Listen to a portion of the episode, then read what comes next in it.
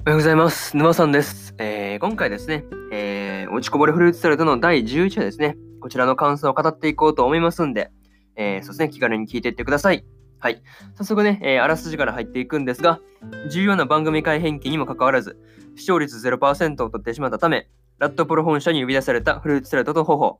不安に包まれる一行の前に現れたのは、発売記念ライブで大量に CD を購入していった女の子とリリー。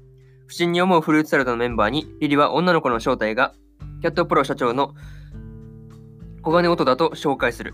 さらに音は番組打ち切りを救う代わりにキャットプロが主催する超大型企画に参加するよう要求してきて、というね、えーアニメ公式サイトからの引用です。ここからね、えー順次感想になっていくわけですが、まず一つ目ですね。えーキャットプロの社長というところで、まあね、フルーツサラダの CD を300枚もね、あの買ってった女の子の名前がですね、まあ、小金音というところで、まあね、しかもあの、キャットプロの社長社長だということもね、まあ、判明するというところがね、まあ、なかなか、うん、そう、急に、急展、まあ、急展開というか、まあね、フルーツサラダの、なんていうんだろう、メンバーからすれば、うん、驚きという感じですよね。そう。にしてもね、あの、音もね、あの、リリーも、どっちもね、二人ともそうですね、コスコスプレのね、コスプレへのですね、えー情熱がすごいなというところがね、なんかその辺は思ったりはしました。はい。まあね、あの、19歳なのにね、まあ、ランドセルが似合うっていうのはなかなかね、うん、素晴らしいなというところですね。うん。いや、なんていうんだろう、そう、なんていうの、幼児体型というかね、うん、そういうところがいいなというところですね、えーすごく、すごく思うわけですね。はい。まあね、あとはそうですね、えー初対面のね、音に対してですね、あの、方法がね、まあ、そうですね、CD の返却だけはやめてくださいってってね、土下座したりとか、まあね、あとはそうですね、えー、イノとね、あの、ニナがですね、まあ、そうですね、うへへへへっていう感じでね、まあ、そうですね、なんか、こう、そうですね、なんか、今にもね、なんて言うんだろう、遅いか、なんて言うんだろう、まあね、女の子遅いそうなね、感じのね、なんか雰囲気になるのが、そうですね、その辺がちょっと面白かったなっていうところですね。はい。これがね、一つ目の感想である、えーキャットプロの社長代理というところですね。はい。で、そうですね、次が2つ目ですね。2つ目なんですけど、えー、ハユのお母さんというところで、まあね、スポンサーがね、まさかのハユのお母さんというのには、まあちょっと驚いたんですけど、まあにしてもね、ハユのライブの時のね、あの、パンツで娘の成長を感じてるっていうのは、あれはちょっと笑うよね。どこで成長を確認してるんだって感じでね、なかなかその辺が面白いなっていうところですね。はい。あとはそうですね、ハユがね、まあ庭から出れなくて、まあ家出に失敗するっていう話がね、うん、あれは可愛すぎてそうですね、萌え死にするんじゃないっていうところですよね。はい。いやもうほんと可愛すぎるでしょ。そう、家出して、庭、そう、庭から出れずにね、そう、結局、そう、家出失敗みたいなの。いや、もう、なんて言うんだろう、そういうところがなかなかそうですね、可愛らしいエピソードだなっていうところですよね。はい。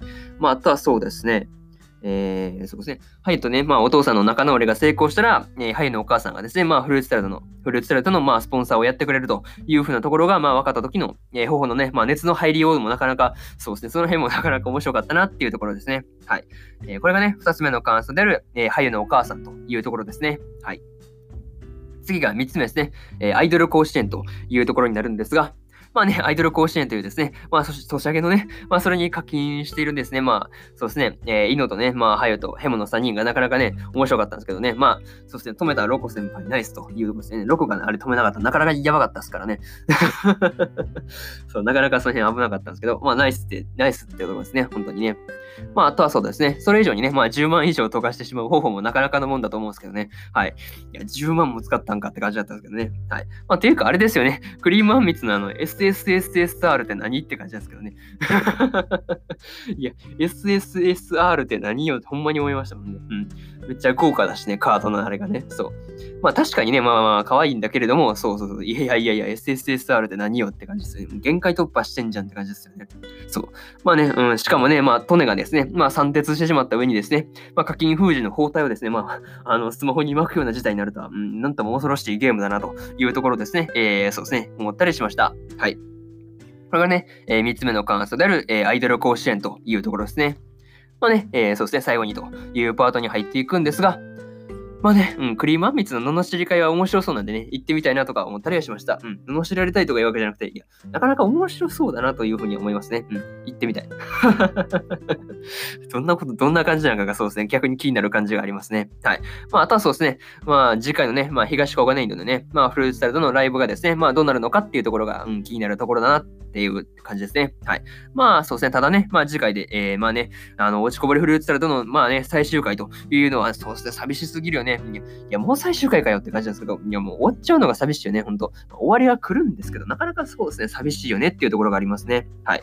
まあね、それが、まあ、そんな感じで今回のね、まあ、落ちこぼれフ落ちこぼれフルーツサルトの第11話の感想はですね、えー、終わりにしようかなというところですね。いや、もう次回最終回は信じられへんですね。はい。まあね、えー、こんな感じでですね、まあ終わります。はい。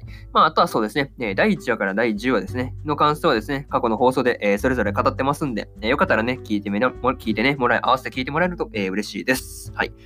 えー、そうですね、あとは、えー、そうだね。まあ、なかなかね、放送を遡るのがめんどくさいっていう方が多分多いと思うんで、えー、私、沼さんのツイッターではですね、えー、見やすく放送回をまとめたツイートをいたしておりますんで、えー、よかったらね、あの概要欄にツイッターのリンク貼ってますんで、えー、そして、まあ、そこから飛んできてもらえればなというところですね。はい。で、そうですね。今日は他にも2本ぐらい喋ってるんですけど、えー、神たちに拾われた男の第12話の感想と、えー、足立と島村の第11話の感想ですね。はい。このね、えー、2本をそうそう語ってますんで、えー、本編見たよって方は、よかったら聞いてみてください。はい。で、そうですね、明日ですね。そうそう、明日明日。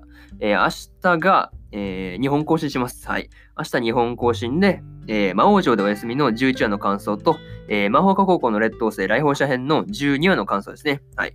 この2本更新しますんで、えー、よかったらね、明日も聞きに来てください。はい。ですね、こんな感じで終わります。はい。まあね、今日はクリスマスというところでね、まあ皆さん家族で過ごすとか、そうですね、まあ恋人と過ごすとか、なんかいろいろとあり、ま、あると思うんですけど、はい。まあね、それぞれ、まあ良いクリスマスをっていうところですね。はい。まあね、メリークリスマス。はい。終わります。そうですね、また次回の放送でお会いしましょう。えー、以上、沼さんでした。それじゃあね、バイバーイ。